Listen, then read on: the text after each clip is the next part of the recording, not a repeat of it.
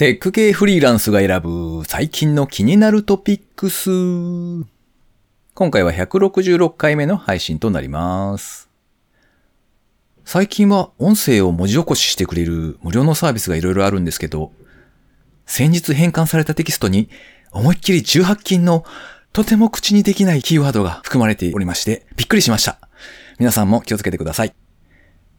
この番組ではフリーランスのエンジニアである私ですが最近気になったニュースや記事をサクッと短く紹介しております。IT 関連をメインにですね、ガジェットだったり新サービスの紹介だったり気になったものを好き勝手にチョイスしております。今回は久しぶりに一人会ですね。記事を3つ紹介していきます。ご意見ご感想などありましたら、ハッシュタグカタカナでテックフリーでツイートいただけたらありがたいです。では一つ目ですね。まるで猫を飼っているかのようなバーチャルライフを提供。ユピテル育てる猫型バーチャルペットユノ。7月9日オンラインショップにて発売。こちらはプレスリリースの記事ですね。株式会社ユピテルはバーチャルペットユノ。JUNO でユノですね。を2021年の4月9日金曜日より公式オンラインショップにて販売開始。ユノは猫をモチーフにしたバーチャルペットで音声を通じたコミュニケーションや専用スマホアプリから食事を与えることで育って飼い主に少しずつ懐いていくというものですね。独自開発のデバイス VR セラの中にユノが出現しまして猫を飼っているかのような体験が可能だそうです。お値段は税込みで69,300円。ユピテルのオンラインショッピングサイトでのみ販売なんだそうですけれども、見に行ったらですね、すでに在庫なしになっておりました。この猫ちゃんがいらっしゃるのがですね、その VR セラーという独自のデバイスなんですね。なかなかこれが気になるところなんですけれども、幅が20センチ、奥行きが20.5センチ、高さが26.5センチという立方体のですね、初代のマッキントッシュみたいなボックス型のデバイスです。で、そこに、VR の猫ちゃんが見えるというものだそうですね。このデバイスがあることによって、本当にこう、飼っているというか、自分のそばにいる感が出るのかもしれないですね。なかなか面白い取り組みだなと思って見ておりました。では次ですね。アプリ連動の次世代縄跳び。LED でジャンプ数が空中に表示。BCN プラス R のサイトで掲載されていた記事ですね。グローチャーは4月15日 LED の光でジャンプ数が空中に浮かんで表示される次世代縄跳びスマートロープ LED の販売を自社サイトグローチャー JP で開始。この縄跳びはですね、ロープに内蔵された23個の高性能 LED が発光し、数字が目の前に浮かんでいるように見えるというものですね。充電は標準のマイクロ USB ポートから2時間で完全充電36時間の連続使用が可能だそうです。専用アプリスマートジムでスマホと連携しまして、ワークアウトの管理や各種機能によってゲーム感覚でトレーニングを楽しめます。カラーはクローム、ブラック、レッドの3色展開。価格は1780円。という縄跳びですね。LED を並べておいて、で、それをですね、スーッと動かしていくと、その LED を制御することによってなんか文字が浮かぶみたいな、そういったガジェットがよくあるんですけれども、まあそれを縄跳びに応用したというやつですね。飛んでいる最中に目の前に数字が見えているので、なかなか未来感があって良いなと思ってチョイスしてみましたけれども、なかなかなお値段ですね。ちなみにですね、手に何も持たずに縄跳びの真似をするだけっていうエア縄跳びっていうのがあるんですけど、それ割とおすすめですよ。結構な運動量になるので、縄跳びがないとかですね、そんなやる広い場所がない方でもですね、できるので、エア縄跳び試してみてください。100回ぐらいやるとだいぶ疲れますよ。では次最後3つ目ですね。植物と通信できるデバイスを開発。スマホでハエトリグサの歯を開閉する。ファブクロス4エンジニアのサイトで掲載されていた記事ですね。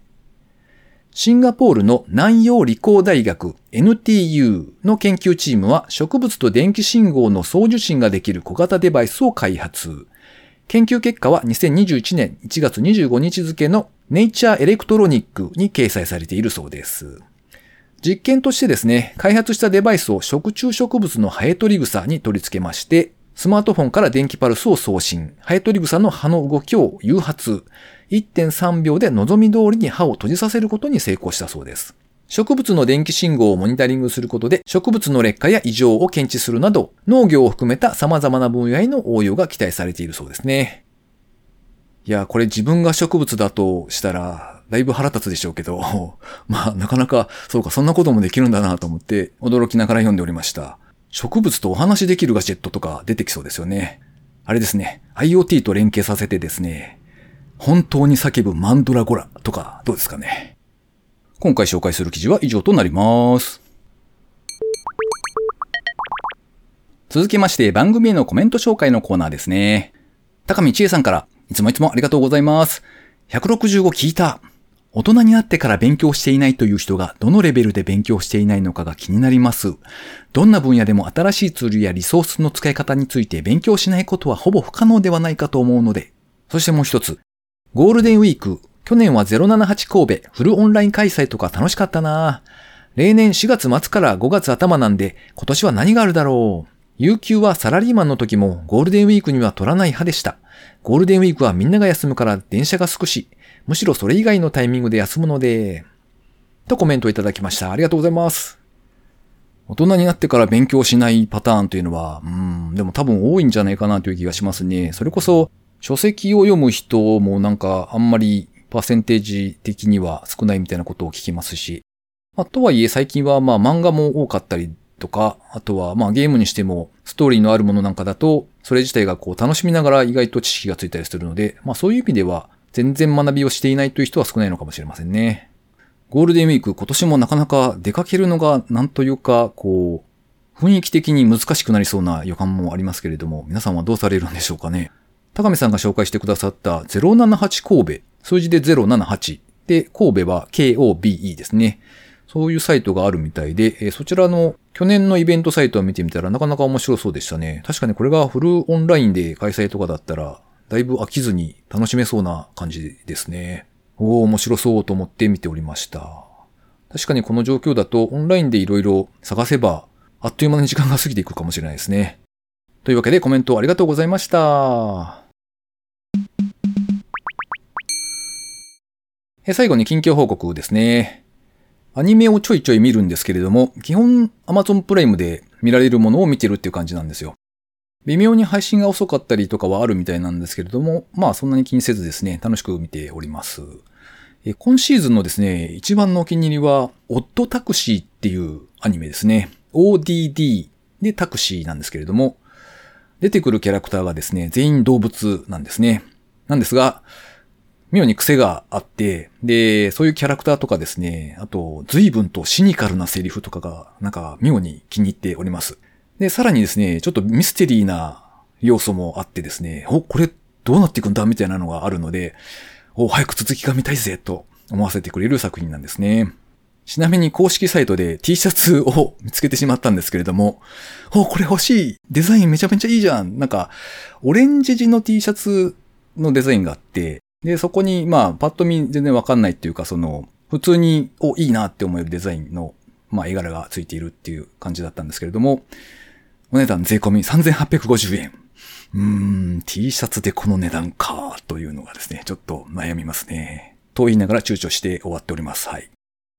この番組へのご意見ご感想など絶賛募集中です。ツイッターにて、ハッシュタグカタカナでテクフリをつけてつぶやいていただくか、ショーノートのリンクからですね、投稿フォームにてメッセージをお送りいただけたらありがたいです。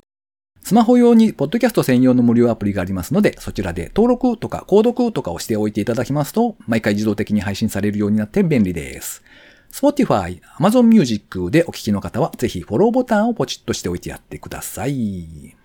おっと、もう来週はゴールデンウィークではありませんか。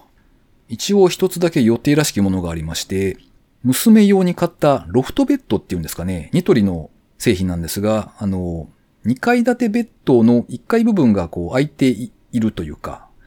空間を有効に使えるみたいなやつですね。あれがようやく届くそうで、その組み立てのために、えー、借り出されます。以上です。今週も最後までお聴きいただきありがとうございました。それではまた。